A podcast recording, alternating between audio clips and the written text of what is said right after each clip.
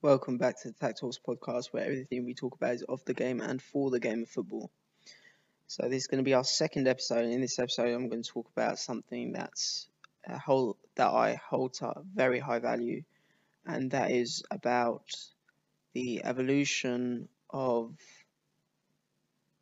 the Dutch methodology known as total football, and how the man known as Pep Guardiola managed to uh, adopt that methodology and uh, modify it into a methodology of his own, which is which people call tiki taka or the media calls tiki taka, but its true name is actually juego de posición or positional play in English. So that's going to be our episode for today. So first of all, we're going to go. Uh, we're going to start with a little bit of his history. Um, the first guy to really I'd say I, I I'm not sure if I've got this right, but the most influential figure uh, in total football, or the guy who actually revolutionized it, according to what I remember, was uh, a man known as Rinus Michels. I don't know if I'm saying his name right. I don't know if it's Rinus Michels or Rinus Michels. I don't know how it's pronounced in Dutch. Anyway, he was the guy who actually revolutionized the concept known as total football. And basically, the idea behind total football is that positions do not matter. It's simple as that, meaning that according to this methodology that is instilled in most uh, Dutch teams and Dutch academies, they believe that a player should not be developed, especially from a young age, to be position specific, meaning that a player should not learn to only play as a as a left back or centre back or striker or midfielder. A player should be uh, developed to uh, to become a complete football player, and that comes in terms of technique, in terms of speed, in terms of finishing, in terms of scoring, in terms of all of his assets and attributes. In the old days, it was it was believed that a centre back doesn't know doesn't have to be able to score, or doesn't have to have a good shot, or doesn't have to have good passing. But the fact is that these days, or even upon the introduction of total football, it was eventually established that that can't happen. A player has to be adept at all attributes in football. It's not enough for a centre back to just be good at defending. It's not enough for an attacker or forward to just be good at scoring. And we see that how influential that approach and that methodology has been and how it has evolved over the years. Because these days, you never see you see a team defend as a whole. You never see like the old days a striker stay forward and not involved uh, and not be involved in defending. Modern football entails that a team must attack as a whole and a team must defend as a whole, meaning that the ball, the first playmaker for any team, especially teams that build up from the back, is, is not the centre backs. It's not the uh, number 10, number 6, number 8. It's actually the goalkeeper. And that's evident in many teams, such as in Liverpool with Alisson, in Barcelona with Ter Stegen, in uh, Manchester City with Ederson. These days, the playmaker in the team, the first playmaker, has actually, the deepest playmaker is actually the goalkeeper. 10 years ago or 20 years ago, the deepest playmaker was considered to be the number six. They call him a deep line playmaker like Pirlo, uh, like, uh, I don't know, like Xavi or whomever, you know, or maybe Xabi Alonso, if we consider someone else, or Thiago Alcantara. These players were considered their job. Their job was to actually create from behind but these days, like I said, we find the deep line playmaker is actually the goalkeeper, and all play starts from the goalkeeper. And that's why teams tend to build out from the back because their goalkeepers are becoming much more effective with the ball at their feet. So, going back to the concept of total football, eventually Rinus Michels or Rinus Michels, whatever his name is. Sorry for for the uh, listeners if I'm saying his name wrong. Uh, eventually, he taught his ways to the man known as Johan Cruyff. And Johan Cruyff eventually turned to coaching and he wanted to coach teams. And he took everything he learned of the concept of total football and brought it to different teams and had many a lot of success with those teams. The most notable of which were Ajax and Barcelona. And he actually was the main uh, influencer behind the establishment of ideologies and philosophies at both of these clubs, especially at Barcelona, with his uh, encouragement to promote youth, the establishment of the La Masia Academy, from which we saw the rise of many, many historical players like Lionel Messi, Xavi, Iniesta, Piqué, to name a few, Sergio Busquets. Uh, and over the years, hopefully, and uh, with the return of uh, Laporta, hopefully we will see many more uh, play a role in the first team. And eventually, uh, and eventually came the return of Pep Guardiola to Barcelona after many years away, developing his ideas and his approach and his own philosophy towards the beautiful game that is football. And he, for, he, for one, was one of the players who played under Johan Cruyff when they were Barcelona. So Pep took a lot of ideas from Johan Cruyff and he took the methodology known as total football and he morphed it into something that is his own. He didn't take it as it was, he rather took ideas from several places, most notably from Marcelo Bielsa. Uh, it was told that he actually travelled to I don't know if it was Argentina or Mexico where Barcelona, uh, where sorry where Marcelo Bielsa was residing at that time, and they sat for almost an entire day talking about football. And Guardiola asking him different questions about his approach and the way he analyzes. But that's a story for another day. Marcelo Bielsa is a story for another day. Um, so, Guardiola established his philosophy or his game model or his ideas and principles on how the game should play based on different play based on different approaches by different managers. And actually, uh, ironically enough, one of the one of the major influences towards him establishing certain ideas on how he wants to play He's actually with him at Manchester City right now. He's not very known in the football industry, not talked about enough, in my personal opinion. And that is Lillo, uh, Juanma Lillo, I think his name is. Uh, and he was actually a really important figure for Guardiola uh, at the start of his managerial career and in the transition from uh, uh, from player to manager.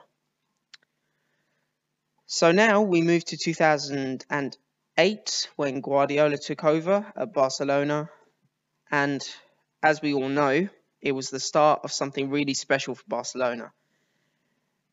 And I think Guardiola actually knew what he was about to do with Barcelona because when they hired him there, he actually told the president back then that I will win you everything you are going to win everything. He was that certain of his uh, of what he had come to do and his ideologies. And another interesting story is Laporta, Barcelona, Barcelona's president back then. He's now come back, but back then Laporta wanted to create something new at Barcelona after the sacking of Rijkaard, I think his name is. Again, I'm not really familiar with this uh, with the pronunciation, but after the sacking of the previous manager, Laporta was hesitant as to who he wanted to bring in. And a fun fact, Mourinho was on the cards as well. But Laporta decided to bring in Cruyff as an advisor. And Cruyff suggested two names. He suggested Pep Guardiola, and he also suggested, according to the man himself, Michael Laudrup, who's a former Swansea City manager. Eventually, it was Guardiola who was chosen, as we all know. And the football that Barcelona played from that year till 2012 was revolutionary. And it's actually, for me, it introduced a new era for football. Because back then, it was honestly magic. It was honestly something that football had never seen before. The way Barcelona played, it was something out of a book, to be honest. And even it, it was, it, it, was, it couldn't be described back then. Back in the day when uh, football was mainly based on counter-attacking and transi- more transition-based, and then Guardiola came with this brilliant style uh, of playing uh, that involved tippy-tappy passing, tiki-taka.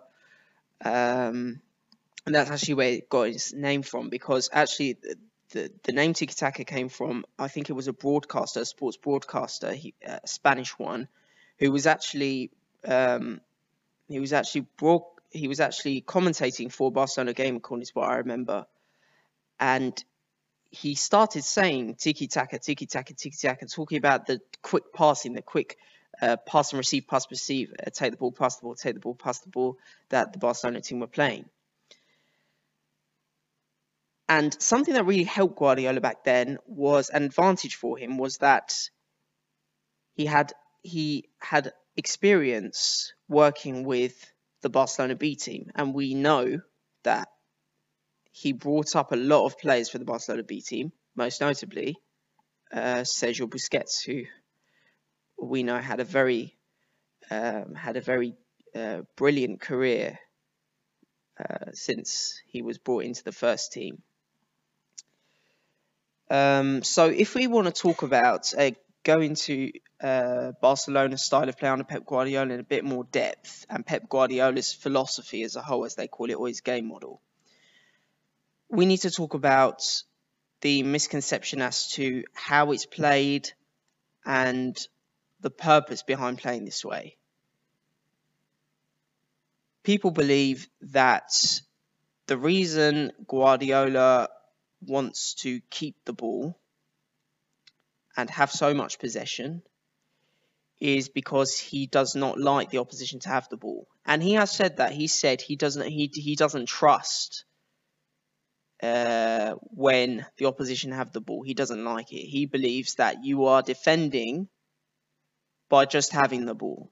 Keeping the ball is a way of defending because if the opposition do not have the ball, they cannot score. That is true. But the main aim behind keeping the ball and moving the ball and playing at least 20 passes before progressing with the ball is actually to move the opponent. It's moving the ball to move the opponent. Why are we moving the opponent? We're moving the opponent to create gaps in their defensive structure.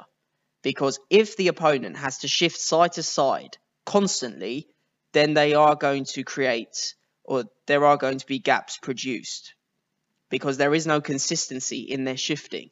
Eventually, there is going to be a gap available in between the lines, and that's when Barcelona strike. When the perfect opportunity uh, uh, arose, that's when they struck. That's when you saw them move forward quickly with the ball. We saw it so many times with the Barcelona side on their way to the first to their first Champions League title, uh, to their first treble, and to their second Champions League title in 2011, um, on their way to the their La Liga titles under Guardiola and the Copa del Rey under Guardiola. We saw it we saw it so many times, and it was beautiful to watch, to be honest. But I just wanted to uh, clarify the idea behind it. Again, it's not about keeping the ball for the sake of keeping the ball and this is a massive misconception for people. People believe that team is dominant if they just keep the ball. That's not necessarily true. You could keep the ball for so long but not be doing anything with it. If you're just playing horizontally across the pitch without any proper penetration, then you might as well just give the ball to the hand the ball to the opposition because you're not doing anything with it. If you are not progressing the ball with your possession, then there is then you're not doing anything, and it's just possession for the sake of keeping it, and it basically um, it basically spoils the whole idea. Uh, if you want to put it that way. So again, the idea is move the ball to move the opponent, and you move the opponent to create space. And this is actually part of my ideology and part of my conception of the game of football. Football is about space. It's all about a game of spaces. It's about creating maximum space when you have the ball. And it's about constricting space when the opposition have the ball and when you're against the ball. And that's something actually that I took from positional play, from juego de posición. Whenever you, again, whenever you have the ball, you're looking to create space, you're looking to move into space. That's the whole idea and the whole point of the game. Whenever a player on your team, your teammate moves off the ball, then they leave space in behind. And that space in behind is probably going to, can be exploited by a teammate. It could be exploited by you. It could be exploited by the ball carrier it's always about creating and exploiting space. And whenever you do not have the ball, it's about constricting space, especially in key areas such as the area in front of your goal. Not only that, but also positional play is all about positioning. It's about distributing your players equally across the pitch so that you're making use of the proper width and proper depth of the pitch. And based on that, Guardiola uh, came up with his uh, revolutionary 20 zone pitch divisions. And for anyone who hasn't seen it yet, you can just Google it. You could just uh, type in Guardiola uh, pitch divisions or the five vertical zones, and uh, it will come up. Okay, and again, he had his players position or distribute themselves based on specific rules that satisfied these divisions. Most notably, one was that no more than two players could be in a single vertical zone. There were five vertical zones, two wings, two half spaces or channels, and the single center. And he established the rule that no more than two or three players can be in a single vertical zone. And the reason behind that is to, again, make use of the full width and depth of the pitch. No two players could be in the same vertical line. That's very logical. The reason being is that they would then be blocking off passing options to each other. And no two players could be on the same horizontal line. And that is effic uh, efficient to uh, promote diagonality in play and increase passing options. So that was the idea behind Guardiola's approach. It was about creating the perfect distribution, the perfect structure to progress the ball. And every player knew their role on the pitch, and every player knew exactly what they had to do and how they had to do it on the pitch. And that's why we saw so much cohesion in the way Barcelona played back then. And we still see cohesion. We still saw cohesion even when he moved to Bayern Munich and to Manchester City. Um, so, another thing we want to talk about is how uh, Guardiola took the principles of total football and brought them or and and uh, implemented them in his own ideology, in his own philosophy of positional play. The earliest Guardiola sides would have their fullbacks overlap, would have their fullbacks push very high. Um, the most symbolic player of that is Dani Alves. Dani Alves would stay very high when Barcelona were attacking, and many a time it would cost them because he would maraud too high, and then the opposition would make use of the space he left behind him to transition into. And this is still a strategy that a lot of teams use against positional play teams. Uh, to show you how popular it has become and how trendy, uh, one would say, it has become these days. It's honestly revolutionized the game. It's revolutionized the game. So many teams use it. Uh, another thing that I found out the other day, I, I've I've seen this on social media, but if you go into Google Maps and like you like uh, try and get a satellite feed of uh, uh, the Manchester City uh, training uh, training facilities, right? And you just hover over the different football pitches that they've got, you'll see one of them is actually divided into zones, into the five vertical zones. And if you go all the way to, to Germany in Bayern Munich, you will also find that they have a pitch that is divided into the five vertical zones to show how much influence Guardiola had on football as a whole. Um, anyway, uh, now, one thing has to be mentioned that a lot of Guardiola's ideas he did not create himself, rather, he took them or stole them from different places. Uh, Marcelo Bielsa has highlighted, actually, it's a, it's a really brilliant quote from him.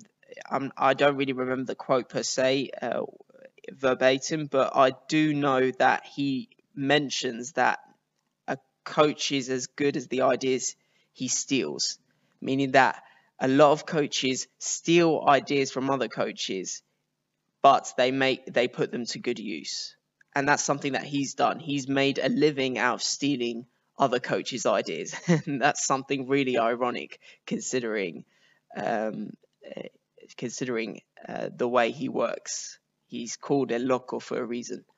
Uh, but going back to Guardiola, uh, now moving moving a little bit um, into depth, on the tactical aspects of how he transitioned from having uh, a side with Xavi and Iniesta and Lionel Messi in it to a side with Franck Ribéry and Arjen Robben in it uh, and Philipp Lahm to a side that had Raheem Sterling and Leroy Sané in it and how he has adjusted his system over the years. Something that Guardiola gives really importance to is the maintenance of principles the maintenance of principles, but adjusting your system to your players. What does this mean? It actually means that there, the, the way of playing stays the same. It doesn't change. We've seen it with uh, uh, with uh, Barcelona. We've seen it Bayern Munich. We've seen it with Man City. We see that overall the way of playing in nature is still the same. The principles are still there. It's always steady build up, building out from the back, um, creating superiority, something that I forgot to mention, uh, whether it be numerical superiority, positional superiority, qualitative superiority. Uh, the qualitative one we're going to talk about in uh, in detail when we get to Manchester City. Um, but also the uh, disregard of specific positions, rotations, etc. These things were all present in all of the sides that Guardiola coached. But his systems changed based on the players at his disposal. If you've got a side that has Xavi, Iniesta, Messi in it, then you obviously want to create a system that gives these players the liberty to create, to thrive. And for that reason, the system Guardiola used at Barcelona would always be based on these three players. That is why he put Messi in the false nine role. That is why um, we always saw Iniesta moving up with the ball, dribbling, creating. We all that's why we always saw uh, Xavi being the distributor in midfield. It's because the system was built around these three players. And something that was uh, that I took that I'm going to take from the documentary, uh, "Take the Ball, Pass the Ball," um, about Guardiola and his days at Barcelona. Xavi was actually initially when Guardiola came in, Xavi was actually thinking about considering leaving the club because he wasn't sure if he had a future or if he was in Guardiola's plans. And he went over to Guardiola and he actually asked him, "Am I in your plans for this season?"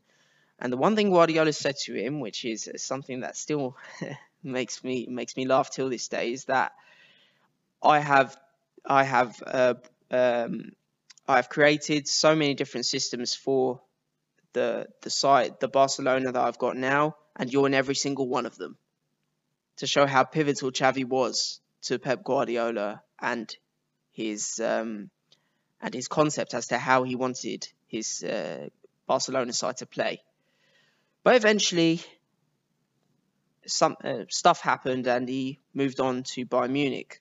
And in Bayern Munich, we saw the introduction of what is known as the inverted fullback, which is still something that we see him do these days, or we see his side implement these days, especially with Juan, uh, Juan, well, Juan, sorry, Cancelo inverting into midfield. Back then, it was Philipp Lahm and I think David Alaba who would do it.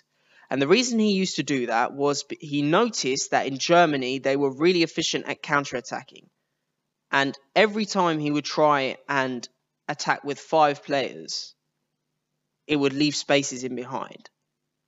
And there would be no cover for those spaces. So he wanted to create a system where he would make the best out of his top players at Bayern. And his top players at Bayern were not in midfield. His top players at Bayern were out on the wings. And they were Arjen Robben and Franck Ribéry. So he wanted to create a system where these two players could thrive. But at the same time, he wanted to create a system that was still that still had support at the back, that still had cover at the back. So the system he made at Bayern Munich and the transition he made at Bayern Munich was that rather than have his wingers invert, which is something he used to do at Barcelona, meaning that they'd come inside to allow the fullbacks to overlap, instead he would keep his wingers high and wide in order to isolate Robben and Ribéry in 1v1s. And this is why I come back to the qualitative advantage principle is that whenever you have a very skillful winger who's capable of getting past his player against the opposition fullback that and you trust that player to be able to be capable in 1v1 situations that you will want to encourage him to get into these 1v1s and you will want your system built around the idea of these players getting into 1v1 situations and that's exactly what Guardiola tried to do at Bayern Munich and what he tried to do at Manchester City and still tries to do at Manchester City. Um, so he kept his wingers high and wide at Bayern Munich. But at the same time, that meant that his fullbacks couldn't overlap and they wouldn't join the attack. But so he thought, okay, they're not joining the attack. So what good are they? Right, I know, I'll invert them. And again, he has mentioned very recently that this concept of inverted fullbacks is not something he came up with. It's something he he he uh, took from other coaches or he saw over the years. And the main reason he did it, as we mentioned, and this is something he's mentioned, is that in Germany they are very dangerous on counterattacks. So you need as much cover as possible. So that is why he he saw the quality in his fullbacks to be able to play in midfield, and he tried to invert them. And the most important player uh, who practiced the inverted fullback role at Bayern Munich was actually Philipp Lahm, and everyone knew uh, the quality he had and the potential he had to play in such a role. Fast forward a few years, he moves to Manchester City, and it's still the same uh, ideas and the same system because now he's got Raheem Sterling and Leroy Sané. Both are very good in 1v1 situations. So again, same principle. He kept his wingers high and wide and he would invert his fullbacks. His fullbacks back then were Kyle Walker and according to what I remember, I think he inverted Fabian Delph. He converted him into a left back and had him play that inverted role, according to what I remember. Another player he used was uh, Zinchenko, who, interestingly enough, was originally a number 10. And he had him invert into midfield and convert to a fullback just to uh, just to serve that purpose. Until now, he is still being used as a left back.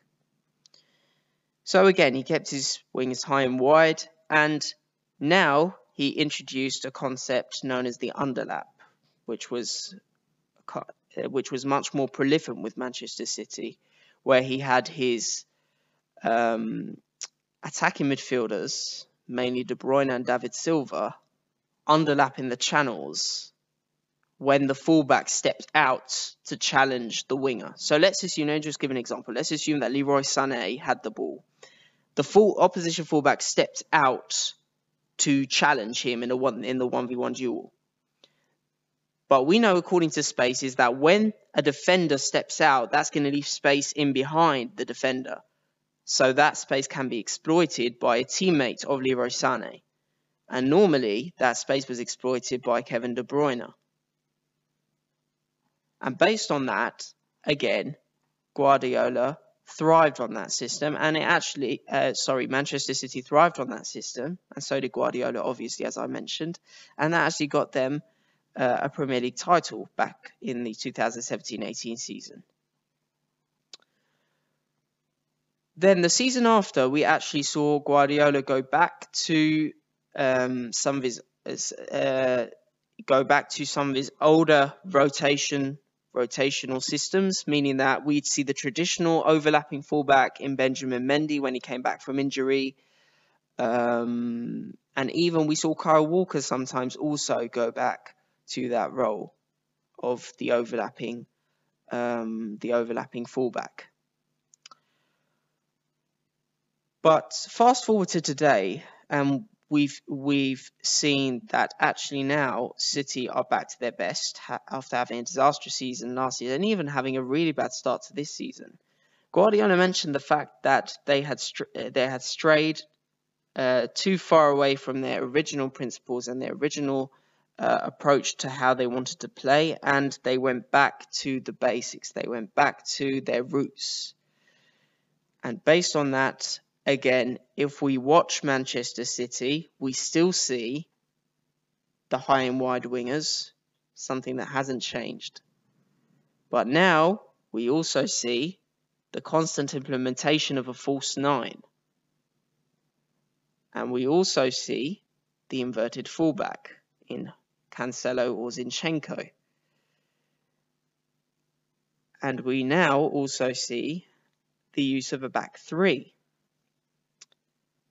And the newest trend in Guardiola's methodology or Guardiola's system is having one of his midfielders move out wide and then back inside.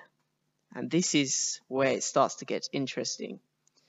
Because let's consider that one of the midfielders moved out wide to receive. The opposition are in a conundrum because if one of their players now follows that midfielder wide, then that leaves space in the middle.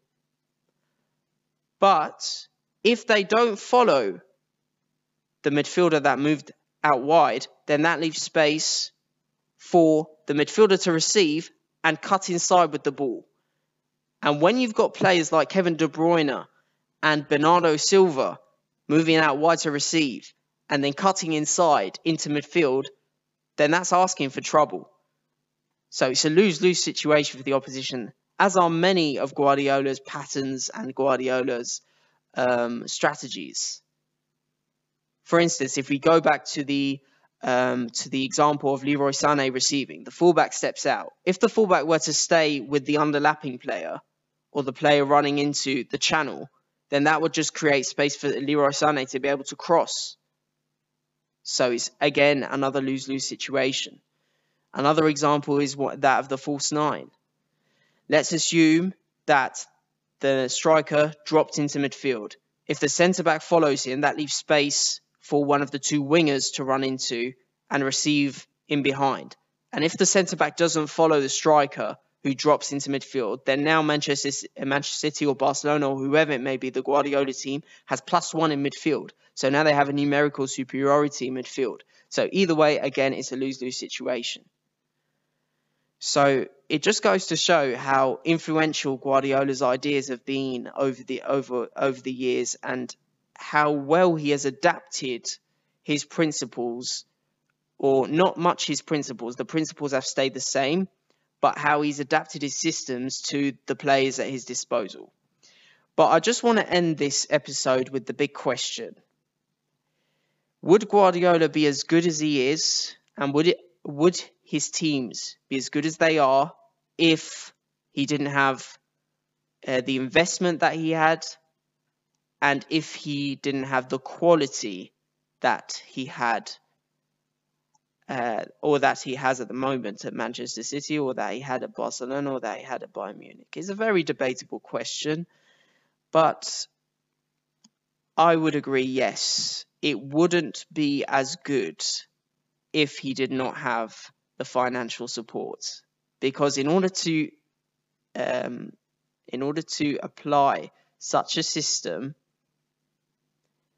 uh, you need top players. You need really technical and top, top players that can read the game real quick or really quickly. So if you were to try and implement that system, I don't know, at a smaller club or maybe a club with not, uh, not uh, not as much quality as Manchester City or Barcelona or Bayern Munich, it might not work.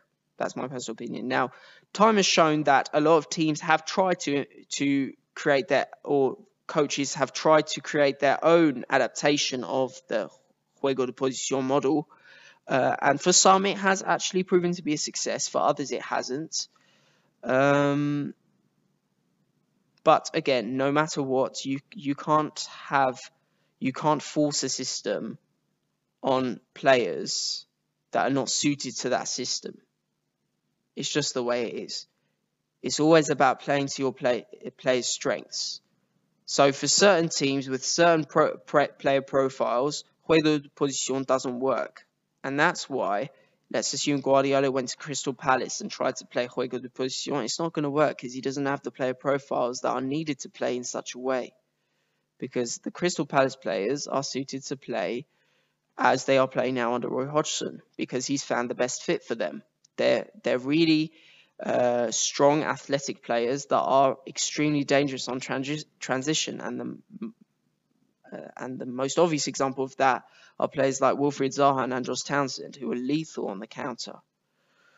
Um, so that was just a little um, a little talk about Pep Guardiola and his development over the years, and a little bit of um, and a little bit of a brief not so much a brief, but a little bit of detail on his uh, way of playing and the important principles that he uh, always wants, uh, that he always bases his style of play on, but still how flexible he could be in adapting his system based on the player profiles that he has.